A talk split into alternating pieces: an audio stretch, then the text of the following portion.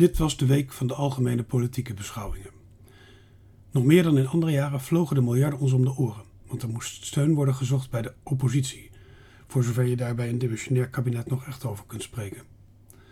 De zorg krijgt er salaris bij, de verhuurderheffing wordt afgeschaft, er is een meerderheid voor het afschaffen van het leenstelsel bij studenten en er komt geld om de loonkloof tussen het primair en het voortgezet onderwijs kleiner te maken.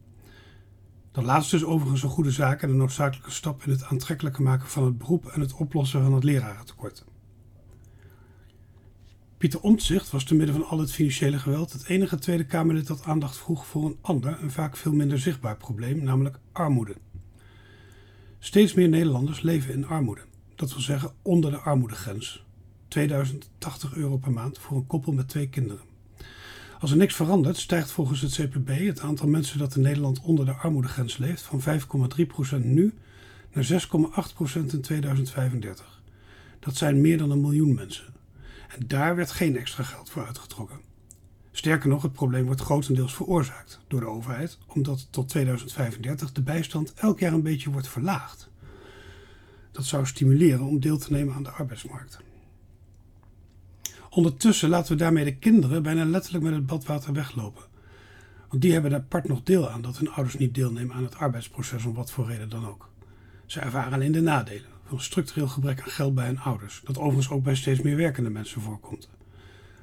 Ruim 380.000 kinderen groeien in Nederland op in armoede, waarvan ruim de helft structureel. Heel veel mensen en heel veel organisaties, onze ook, vinden dat een groot probleem en er wordt veel tijd en geld besteed aan het smeden van coalities, allianties, het schrijven van handreikingen en taak- en werkgroepen om er wat aan te doen. Maar tot nu toe schieten de kinderen daar niet veel mee op.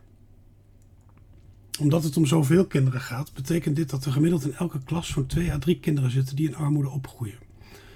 Natuurlijk niet op elke school, maar vergis je er niet in. Ook mensen die werken kunnen grote schulden hebben en er is veel uiterlijke schijn.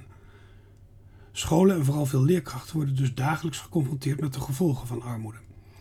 Kinderen die zonder ontbijt naar school komen, kinderen die überhaupt weinig gezond eten, geen kinderfeestjes kunnen geven, niet eens kunnen trakteren als ze jarig zijn, geen verhalen hebben na de vakantie, op kapotte schoenen lopen, of juist op hele dure, maar dat is een ander verhaal. Kinderen die thuis niet ondersteund worden bij het leren, vaak omdat hun ouders al meer dan genoeg hebben aan hun eigen zorgen. Kinderen kortom, waar het over gaat als we het hebben over kansenongelijkheid. Scholen kunnen het probleem van kinderarmoede niet oplossen, maar ze hebben er wel elke dag mee te maken. En er is geen school die niet in het schoolplan heeft staan dat het de bedoeling is om van elk kind de potentie ten volle te benutten. Als je dat serieus meent, dan moet je ook kijken naar de omstandigheden van elk kind en nadenken over hoe je daarmee om wilt gaan. Er zou al een wereld gewonnen zijn als dat gesprek op elke school gevoerd zou worden. Tussen ouders, leerkrachten, directie, ondersteuning en ook met de leerlingen. Komt het bij ons voor? Wat kunnen we doen om de gevolgen van armoede te beperken? Maar ook hoe communiceren we eigenlijk? Mensen die arm zijn schamen zich vaak. Houden we daar rekening mee? Werpen we onnodige drempels op om hulp te vragen, bijvoorbeeld als iemand de ouderbijdrage niet kan betalen? De VOO wil graag dat elke school op die manier, dus gezamenlijk met iedereen die erbij betrokken is, een armoedebeleid formuleert. En dat het armoedebeleid een verplicht onderdeel van het schoolplan wordt. Het schoolplan moet instemming krijgen van de medezeggenschapsraad en op deze manier weten we zeker dat op elke school dit gesprek wordt gevoerd met de directie, het personeel, de ouders en in het voortgezet onderwijs ook de leerlingen. Daar gaan we ons de komende jaren hard voor maken. En in de tussentijd houdt niets en niemand leerkrachten en ouders tegen om dat gesprek alvast te voeren, bijvoorbeeld in de MR of op ouderavonden.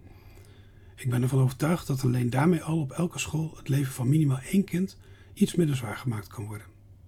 En dat is de moeite waard.